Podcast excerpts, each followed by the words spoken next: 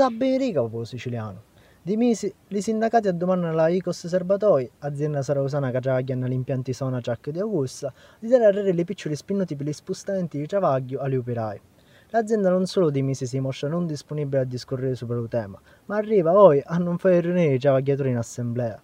L'assemblea di oggi non si poté svolgere perché i sindacati fu negato l'ingresso all'area cantieri dell'azienda, una ripicca di picciriddi, alla quale i travagliatori risponderono riunendosi nella chiazza davanti all'ingresso di la Sonaciac di Augusta